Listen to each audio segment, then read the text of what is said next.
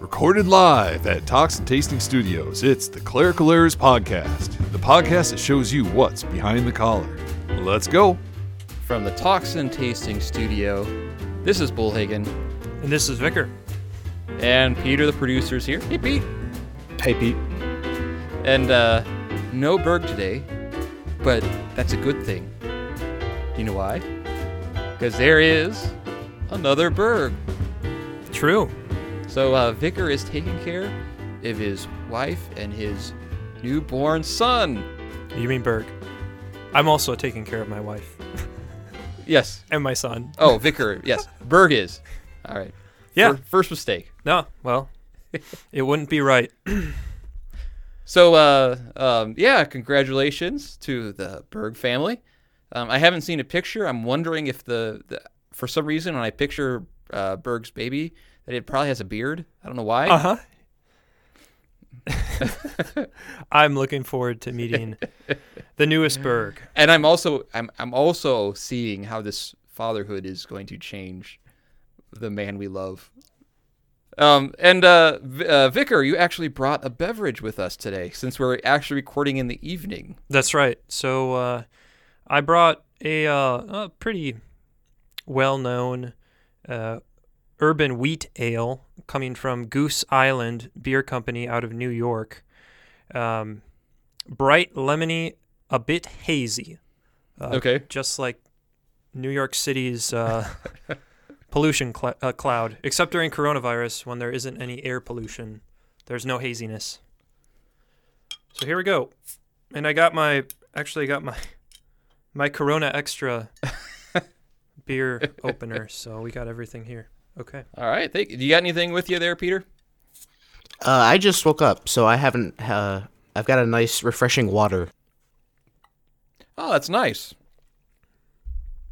Yeah. Is this a favorite of yours? Yeah, it reminds me a little bit of Leinenkugel's Summer Shandy, not as quite as lemony as the Summer Shandy, but it's getting there. And right. So, just as we're stepping towards summer, that Summer Shandy is my summer drink, my summer beer drink, at least. So, it's pretty good. So the day today, as this or tomorrow, when this podcast is released, it's a very special day. It is Mother's Day. It's Mother's Day. And in a little bit, we'll have a top 12 list that Vicar has prepared. But before we get too long, Peter, it's been a while since I've done a dedication, isn't it? That's true. Are you all right? Yeah. Yep. Go ahead. And so, I realize I haven't really done a proper dedication to my own mother.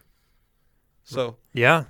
So I thought I'd throw something together because, Mother's Day is all about the mom, right? That's right. And so because it's all about the mom,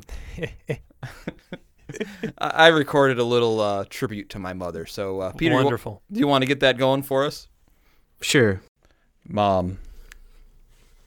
Who would have thought that almost 47 years ago, your life was made complete? Yes, at that point you had two daughters, but it took that special 7-pound, 3-ounce bundle of joy to make your family complete.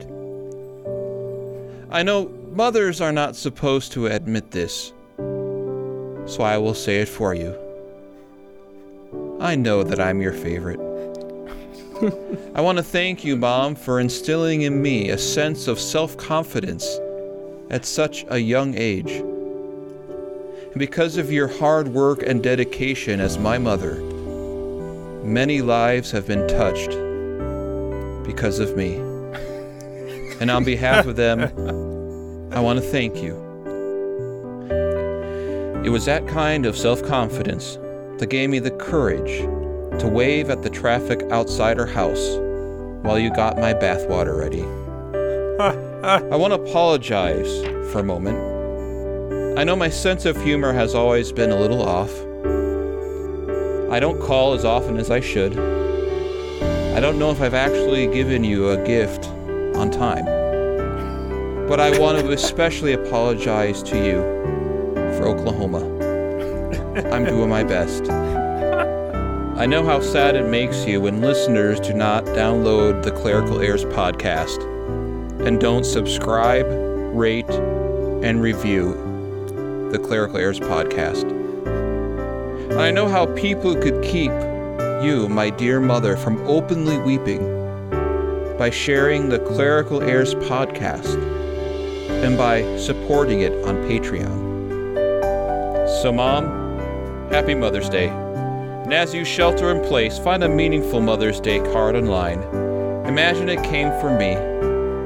Go to your beautiful garden and pick some flowers on my behalf and put them on your table. Have a wonderful Mother's Day. This day is all about you. I love you, Mom.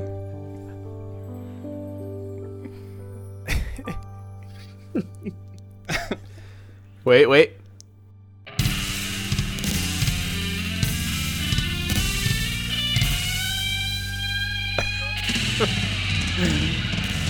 So, Vicar, what do you think? Wow. Do you love your mother that much? It's something to emulate. What a first great gift to be, on time, with this podcast being released on Mother's Day. You went the extra mile for her, even recording, preparing the gift before so that it can be opened up. On Mother's Day. On Mother's Day. Right? Oh. And I know she will be watching at home. That's right. Oh. Wow. The music just added the aesthetic touch that I needed to hear, and it moved my heart. What can I say? Peter, do you have anything to say to your mother? I think I'll probably just, read the script of that again and just use that. You know what? I had to shorten it. I had other things I wanted to say, but I had to shorten it to fit it in. Right. So, happy Mother's Day. Oh, yeah. And Vicar, I'm sure is your mom an avid listener? I can't admit to that. I have tried. I've tried to get her to listen, but maybe this is the opening show. So, Mom, if you're listening to this, happy Mother's Day. This is yet another year where my gift will come late. But now with your first grandchild, in my house, every time, every visit is a special gift for Grandma. So, I don't know. I don't want to get lazy, but it is sort of. I'm being trained to be lazy because my son really does take the attention of the grandparents. Right. And yeah, but we look forward to seeing my mom when we do get past this shelter in place sort of thing. So they're out of state, and I'm looking forward. I really want to go see my parents. I've been wanting to go down and see them in Florida. Right? But yeah, just can't. It's hard. Right. It's hard. Yeah. Can't. So that was great. Great way to open the show. So, Vicar, if your mom doesn't want to listen to the podcast, maybe you don't want to listen to Mother's Day. Just, just saying. Oh, it's almost, yeah. So, you're not preaching tomorrow, but I am. Right. So tomorrow is, or as this comes out, we will be celebrating the 5th Sunday of Easter, and I will be preaching on Isaiah chapter 12. Vicar, can you grab that for us, please? Yeah, you got it. Isaiah didn't really. His time was. There are some bad times coming for Israel at that time. Yeah, no, absolutely. Between wicked kings, idolatry, pagan worship, even in the holy temple of God.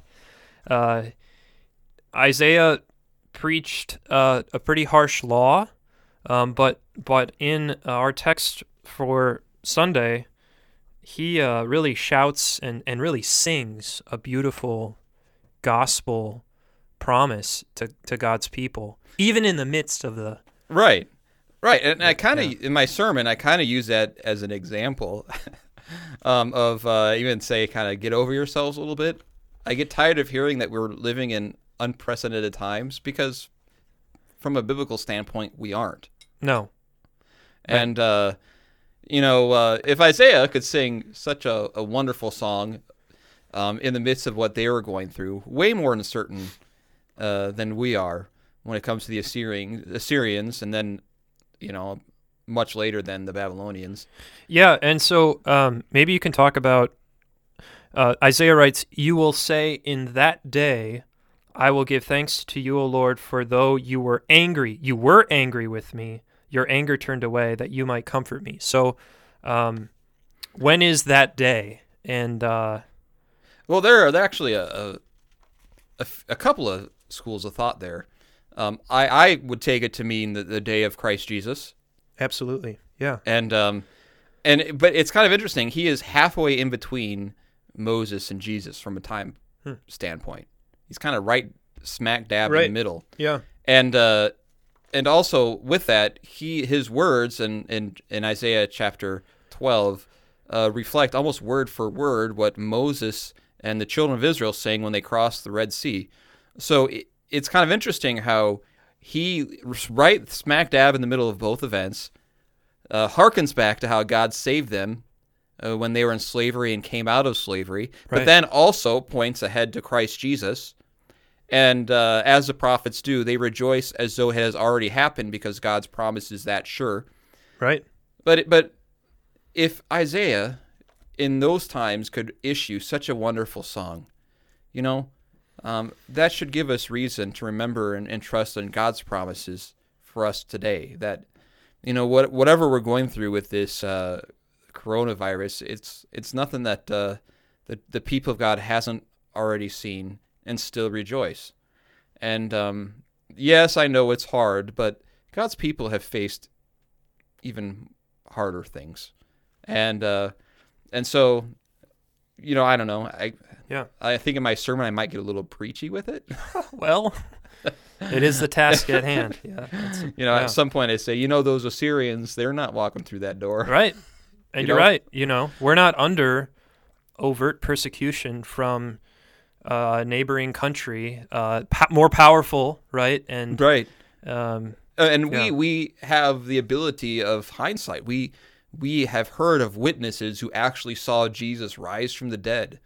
We have the promise from Jesus himself saying, "It is finished," all those things. Now, Isaiah writes about the death of Jesus as though he was there too, right? Later in the book. Yeah. But what a wonderful thing it is that in the midst of all those things, you can have joy. Right. Because God's promises are real and sure. So... Sweet. And remind me again, what's the gospel lesson? I don't have it off the top of my head. Yeah, so the gospel lesson comes from John 16, and it's talking about how, you know, in a little while I will not be with you, but the Paraclete will be sent, the Holy Spirit will be sent. And the connection here with Isaiah is the sorrow that will be turned into joy. Yes, that's right. And this is the, you know, during when Isaiah's preaching this, the people are in great sorrow with the Babylonians who are breathing down their neck and going to put them into exile, but that sorrow will be turned to joy ultimately in Christ, like you talked about. Yeah. So John 16, we've had a couple passages from that chapter in the last couple weeks.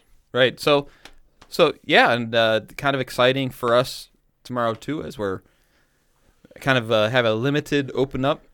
Right, yeah, we're regathering in a corporate way, but it's sure going to look a lot different. I'm anxious. Maybe that's why I haven't slept very well. I'm just kind of anxious to see God's people come back, you know, many of them, not all of them, but... we're breaking up into two services instead of one, and we can offer those groups probably 10 feet of social distancing.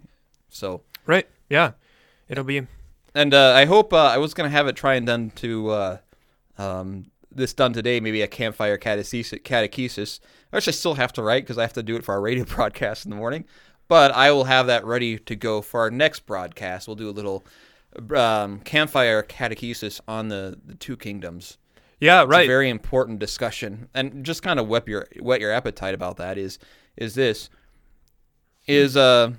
fact that a lot of governors are forbidding churches to gather together. And what particularly bothers me about it is there are some who say, is it Illinois where the governor said it could be until we have a vaccine? It could be a year and a half before we allow public worship. I did see that, yeah. And And here, this is what troubles me about it. Now, people might say, well, it's for the everyone's safety. But is it? And the reason why I ask that is, whenever the church has been oppressed by the government, what do they say? They say it's for the safety of everybody. Whether it's their mental, right? So like communism. Right. We're going to keep you safe from the ideologies of religion, so we're going to cut religion.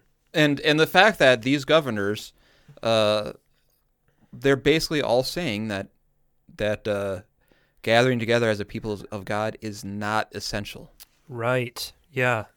That is a solid statement about religion, and it's really going to be an important issue. And I feel for a lot of you, of our listeners, who are in those situations. And at the same time, as Christians, we need to be responsible in that, you know, right? You know, and do what we can for social distancing and all those things. We want to be able to spare our neighbor and to be attentive to those who maybe shouldn't come, right? Just yet, and all those things, and we're being mindful of that.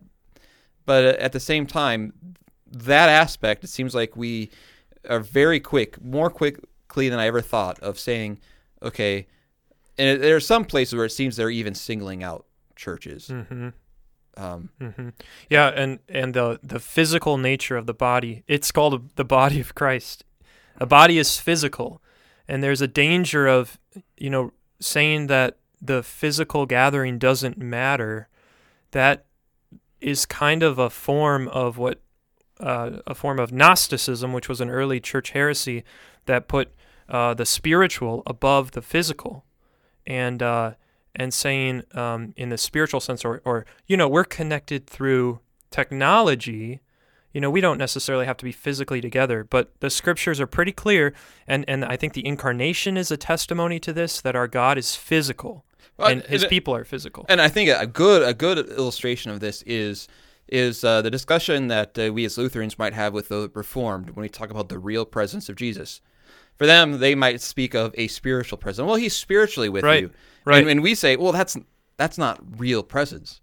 Right. You know, and so if as Lutherans, the spiritual presence of the Lord's Supper is enough, that we confess the real bodily presence of our Lord Jesus in the Lord's Supper, because that is very important to us, then an online presence is even a little less. Right.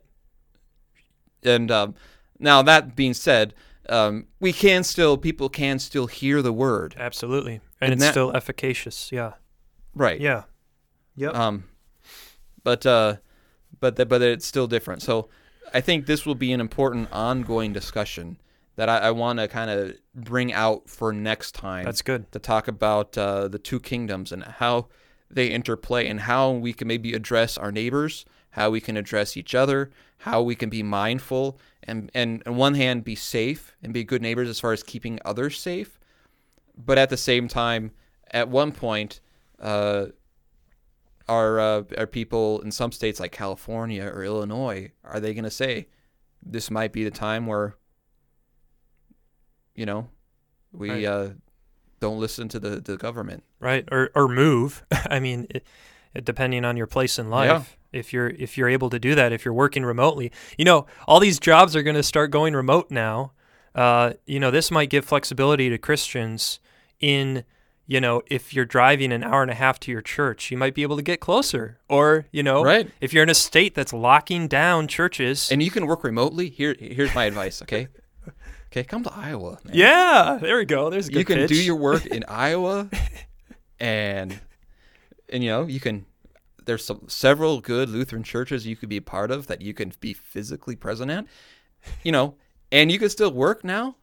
Amazing. So we got plenty of room. You can move out here. You can keep your social distancing. That's right. And so there we go. As long as you don't need fast internet, it's a great place to be. True.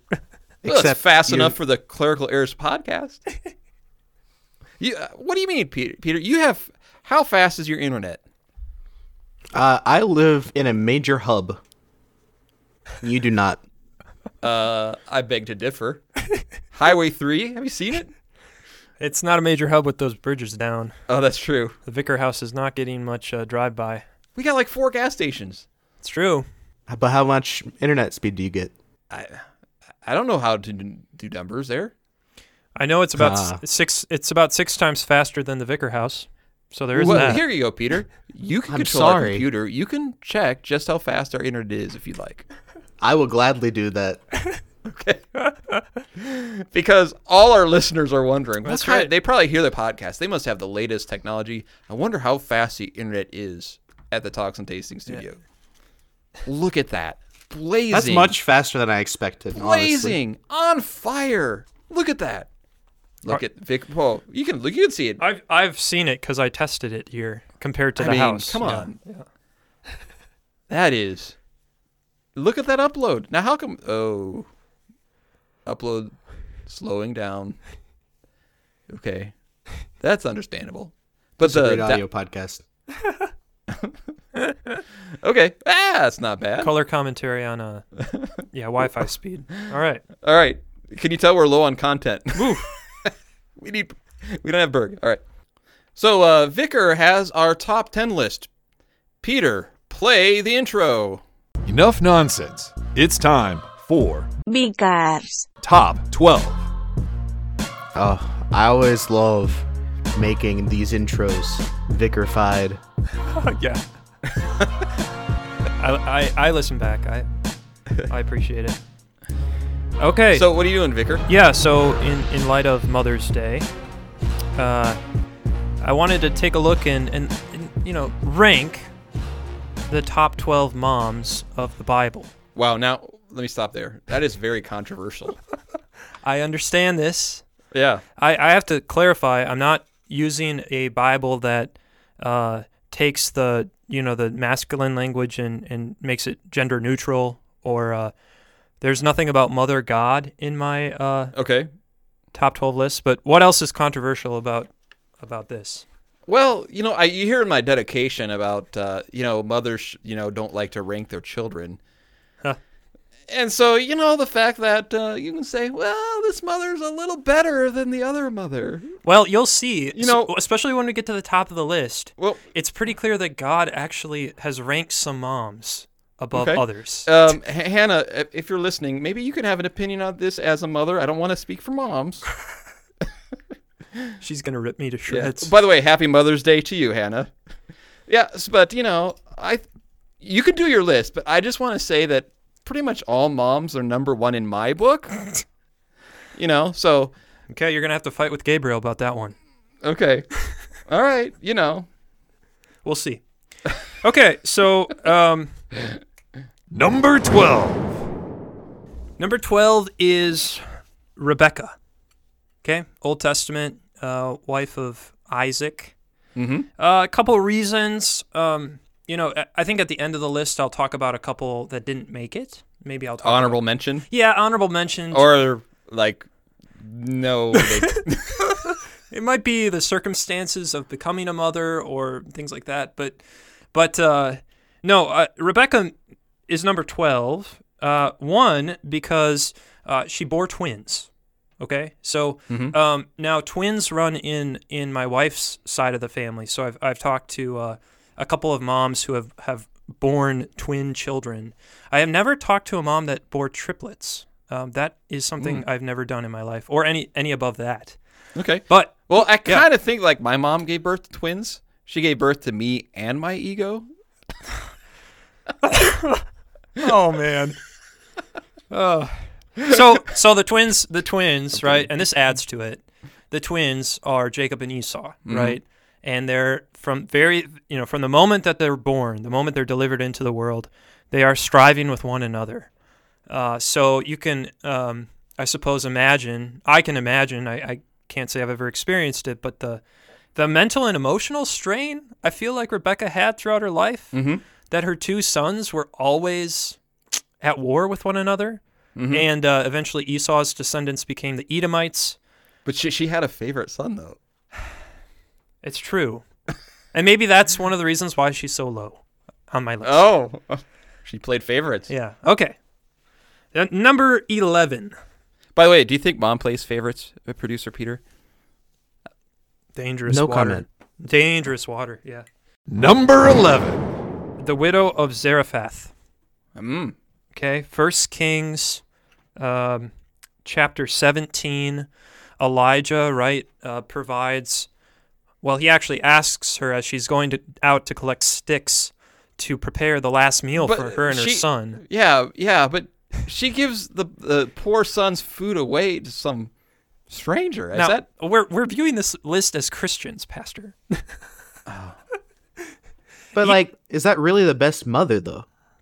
Hey, I mean, I would say, first off, just to defend this a little bit, beyond this list, there are not many mothers left that are named by name outside of genealogy lists and some of the guys' mistakes in the Old Testament. But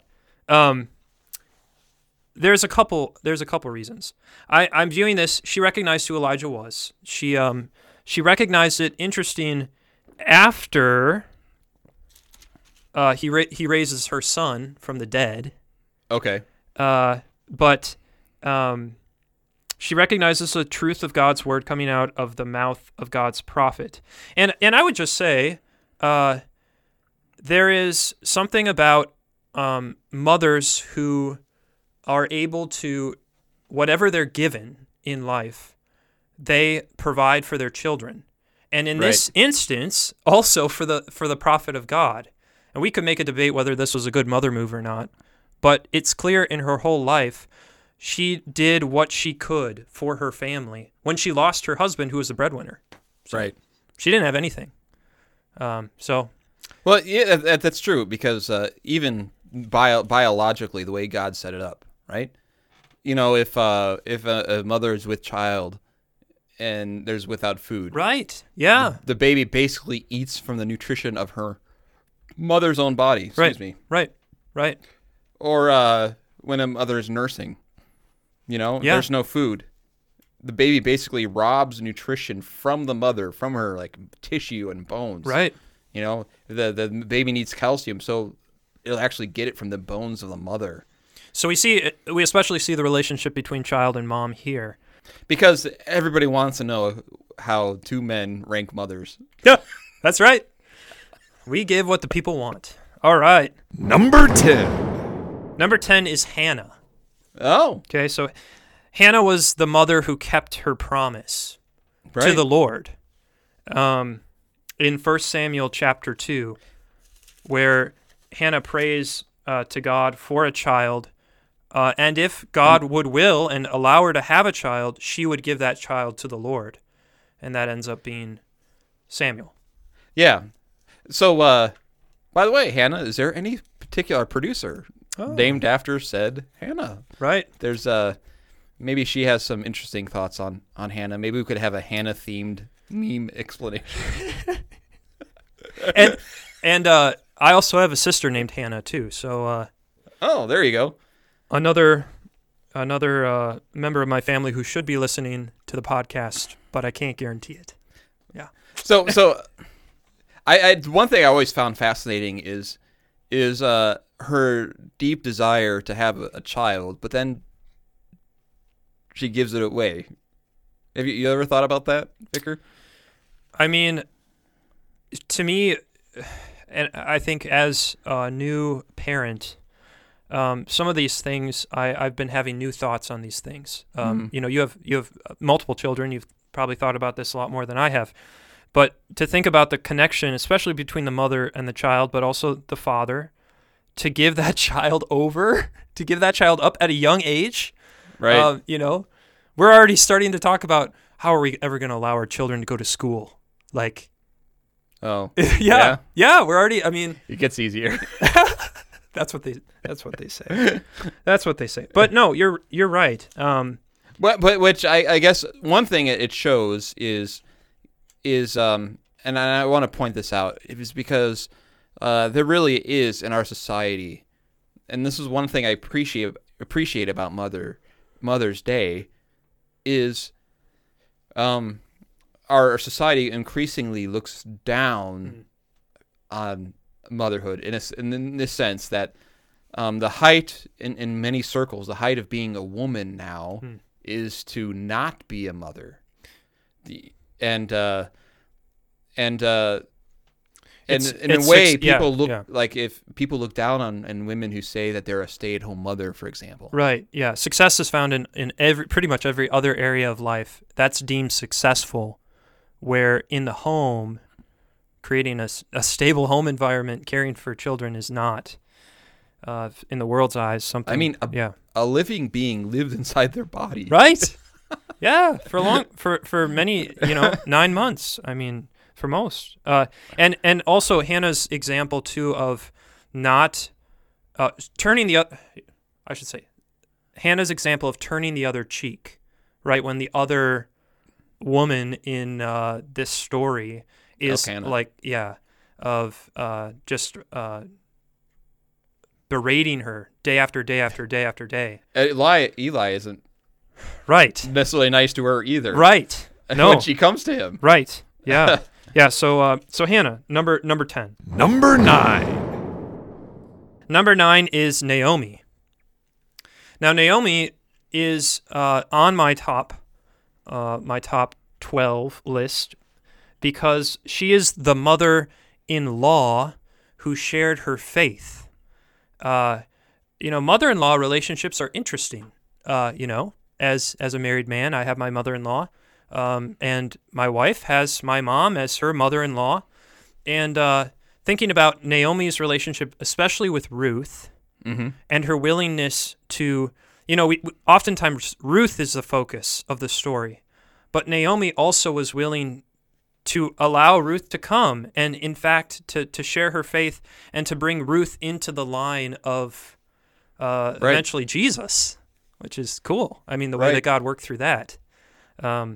I have another mother-in-law on my list, so we'll keep going because there's more to say about mother-in-laws. Okay. All right. Number 8. Number 8 is Samson's mother. Okay.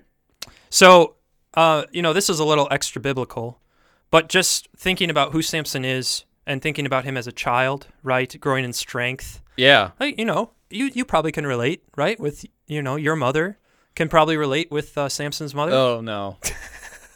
You mean you weren't the strong man that you are today when you were growing up? True story. I'm sorry, Mom. On Mother's Day, I have to make this public. My mother would body slam me, and she would threaten to body slam me. I kind of started lifting weights so I could survive.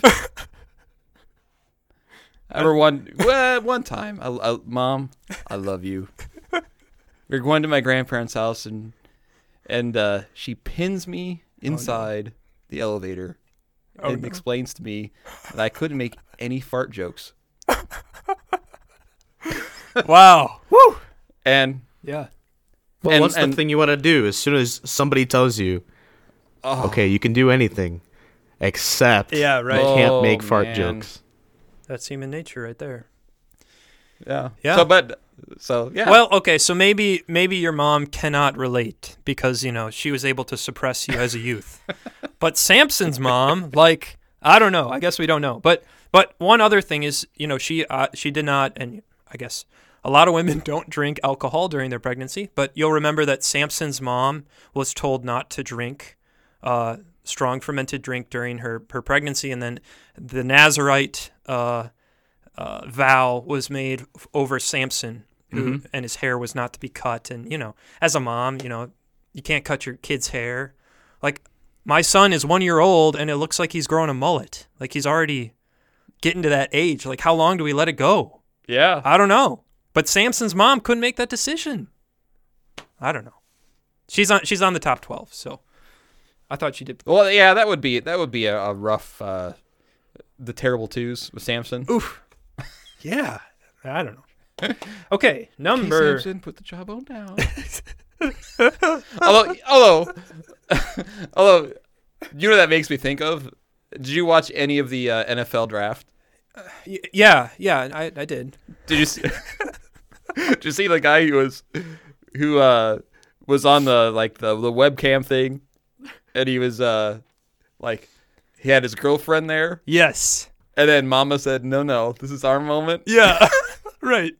We're talking about, yeah, big, strong guy. Right. Right. True. Very true. Then Mama comes. Yep. Moms always have. They always do. All right. Number seven. Now, number seven is another unnamed mother. Okay.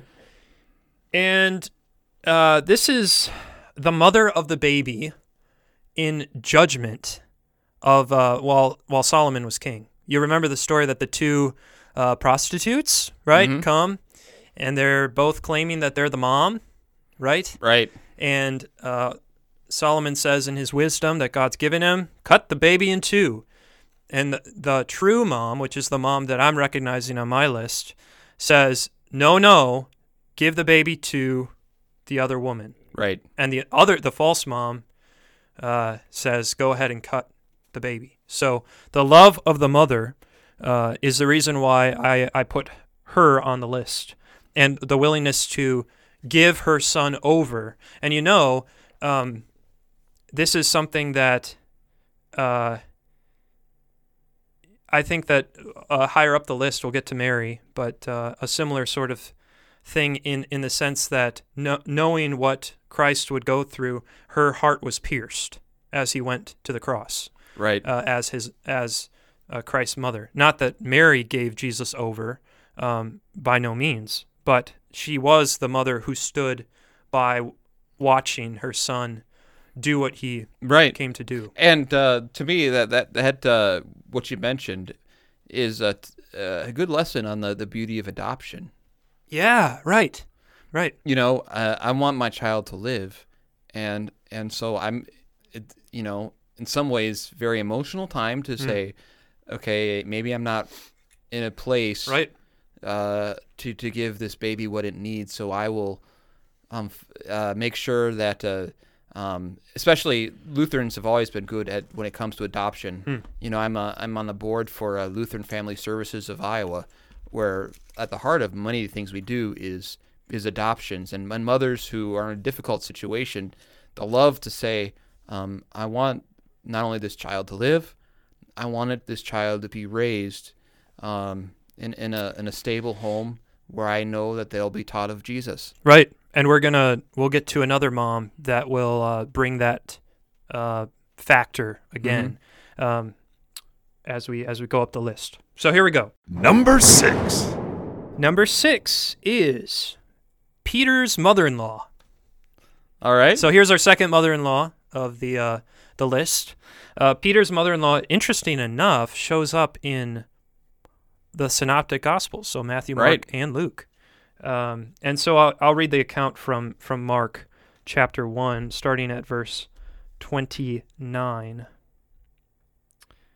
And immediately Jesus left the synagogue and entered the house of Simon and Andrew with James and John. Now Simon's mother-in-law lay ill with a fever, and immediately they told him about her. Jesus came and took her by the hand and lifted her up, and the fever left her, and she began to serve them. Now, what am I saying and what am I not saying? I'll start with what I'm not saying. I'm not saying with putting Simon's mother-in-law up on the list that a mother's job is to serve. That's not what I'm saying. But I will say that mothers do serve, and they serve in so many ways that oftentimes just... goes unnoticed. I mean, I think I spend Fridays, Saturdays, most of Sundays with my son all day at home. Mm-hmm. My wife spends all week with my son, and I think about all the ways that she loves him, sacrifices for him, teaches him many things. But also, what we see in this with Simon's mother-in-law and why she's on the list too is she recognized who was in her presence, and it's not her son-in-law, it's Jesus. And she becomes a representation of the church in that she serves based on what Christ has done for her. Right. Yeah. And you kind of, when you learn about the biblical Peter, you kind of have appreciation for all those people who are close to Peter. True. How many times did he put his foot in his mouth around his mother-in-law? Yeah. Oh, he's just got angry again. Okay. Yeah, you wonder, she lay ill when they came into the house. Would she have let them in if she was feeling well? I don't know. It's my son-in-law again. Close the door. Yeah. Okay, number five. Number five is Elizabeth, the mother of John the Baptist, from Luke chapter 1 especially. I don't have a whole lot on Elizabeth in maybe rationale for why she's so high, but mostly it's because we've seen some women, I guess maybe not all of them have made the list, but Elizabeth believed what God told Zechariah, and we also see her joyful greeting of Mary. And it's also another example where you know, she wanted a son. They wanted a son. Yeah. And you know, I don't know how much she knew about what his life would be like. Right. Yeah. You know, but if you had any kind of inkling that he was a prophet, it came with baggage. And so the idea of having a son and being a mother, and that's another actual thing I think of when I think of motherhood, is to be a mother for the benefit of society in general. You know, mothers are a blessing to the whole society, and their work as a mother. Because if you think about it, they say that most attitudes and understandings that a person gets, the most influential time is the first 2 years of their life. More than any other time. Yeah, very impressionable. Yeah, and so that they get from their mother. But it is one of those things that mothers do not only because they care for their children, but also, you know, mothers want their children to be a blessing to the world. Right. Yeah, and they raise them with virtue and which is one reason why is it a scary time to have a child? Yeah. Yes. But also as Christians we realize that our children are part of a solution, you know? Right. You know, that they are to be not of the world, but in the world, and be there to be a voice for those in need. Mm-hmm. Yeah, and I also give credit to Elizabeth when, under pressure from her relatives, did not waver on the naming of John. Mm-hmm. Right? Oh, that's not a family name. Are you sure? And she didn't break, even when her husband couldn't talk. Right. Number four. Number four is Eve. Okay. Now, you know, why I just felt like Eve had to be in the top five because she's the mother of all the living. I mean, that's like... In layman's terms, she's the OG. Yeah. Yes. I do know what that means now. You know, actually I do. That's good. My sister had to explain it to me. The original. Yes. The OG. And I think, I mean, Eve, I think the very name is woman. I think that's right. But I could be corrected. Adam named her Eve because she was the mother of all the living. Well, that too. Yeah. So, so she is the mother of all the living. Do we know much about her parenting styles, stuff like that? No, not really. But we know she had... Well, that actually, if you listen to Luther... Okay. I haven't read Luther on... Well, when Luther talks about how when Cain was born... Okay. And I have begotten a man. I have gotten a man by the hand of the Lord. Right, and there has been discussion like now if you have a son and you think he's the savior of the world, you might raise him differently. Yeah, that's true. That has been some discussion. So okay, all right, I'll have to look up the good Dr. Luther on that. Number three. Now, number three, I thought this mother was unnamed, but apparently I need to read Numbers a little closer. Like, I don't know, maybe all of us need to read Numbers a little closer. Well, especially since your wife is an accountant. True. Former accountant. Oh, former accountant. Yes, she's a mother. Yes, she is. And still good with numbers. Okay, so the mother of Moses, I thought, was unnamed. Apparently, Moses did put the name of his mother in Numbers, Jochebed. Yeah, Jochebed. This is my other example of when we're talking about adoption. Right. And the giving over. But also, like, super, like, props to this woman for keeping her for 3 months, from newborn to 3 months. She kept Moses hidden from, you know, the Egyptian guards that were going house to house finding all the baby boys. Like, right. Those first, I mean, we have a loud baby. Mm-hmm. I mean, I couldn't imagine trying to keep that kid quiet, especially at night when the guards are around and everything. They're looking for kids. So, right.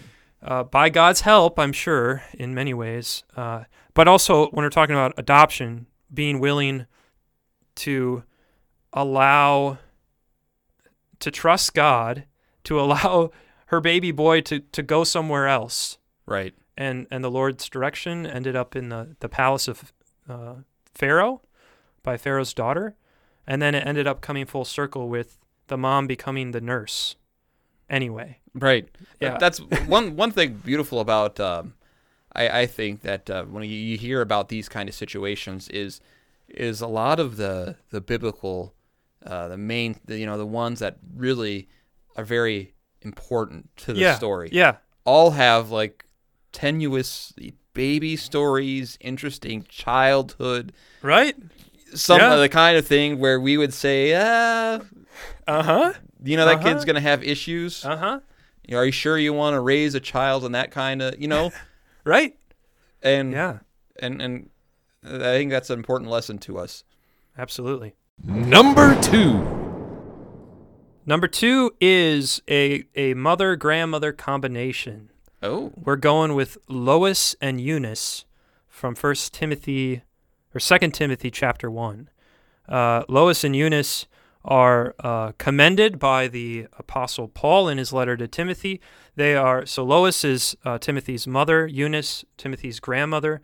They both had the faith that Timothy holds, right? The faith in Jesus Christ, and they passed that down generation to generation. We're not given specifically when they came to faith, but these women did the best work a mother could do, not only nurturing the body, but also the soul in teaching their grandchild, for grandparents out there, right? And so, how from infancy that Paul says, you have learned to know the Scriptures. Absolutely.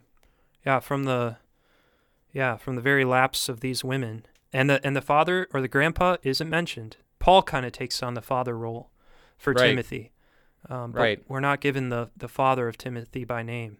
So. Right. And, that was, you don't know if he was alive. Right. They dealt more with early deaths, especially in men. Right. So you just don't know from that aspect of it. So Lois and Eunice, and remember Grandma on Mother's Day too. So that's another generation that we ought to remember, especially for those grandmas that raised your mom in the faith or your dad in the faith, and so too you. By the way, there's one thing that I know that in this quarantine thing that a lot of mothers and grandmothers especially are missing is, and I hear this all the time, they actually miss hugs a lot. I believe it. And because I've been told on many occasions by some of our elderly women that that as they've gotten older and they live on their own, the one thing they really miss is they miss hugs. And it's kind of interesting in that you think that part of the nurturing nature of a mother, it doesn't go away. No. So, okay, number one. I wonder who this could be. Right. This is not the Mother God. And this is not even a co-redemptress. This is Mary, the mother of our Lord, who was a sinner. But she is also the one whom God selected as the God-bearer. The Greek word is the Theotokos. And we don't worship Mary in the Lutheran Church, but we do recognize who she is and what God says about her through the angel Gabriel. Blessed are you, most highly favored among women. And that was said specifically to Mary. God has certainly blessed all his children, but there was a particular task that he did give Mary to be the mother of the earthly mother of our Lord. And so, she's number one.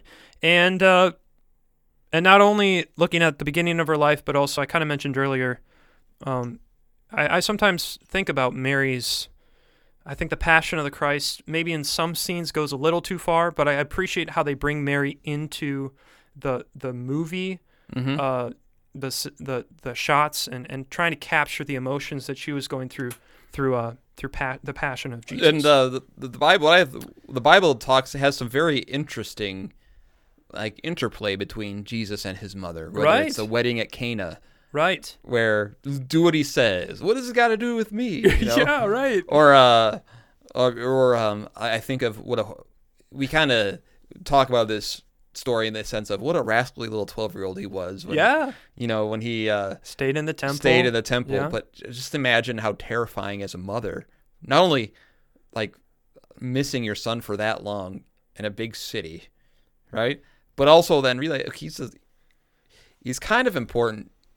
It's interesting to look at paintings that depict Mary in the scene of Jesus teaching in the temple, and how the artist interprets her facial reaction to that. To me, I always consider that kind of a foreshadowing, actually, of the suffering that she will go through, of losing a son because of the will of his father. In the temple, for example, the curtain being torn. Right. Born in two, because he was a fulfillment of that now, and how he was born. Certainly, his mother Mary loved him. Excuse me. Oh boy! Wow, it's getting late. And yet she raised him for the sake of others, and he was subject to the Father's will, not her own. And the suffering that she had to have gone through at that time, when he was lost, really, to me, was an obvious foreshadowing of what she would be going through later at his death. Yeah, and another interesting one, too, is when Mary is outside with apparently some brothers and sisters, so other kids. Right. And Jesus is like, well, these ones, the ones that are gathered around me who are hearing my word, these are my brothers and my sister and my mother.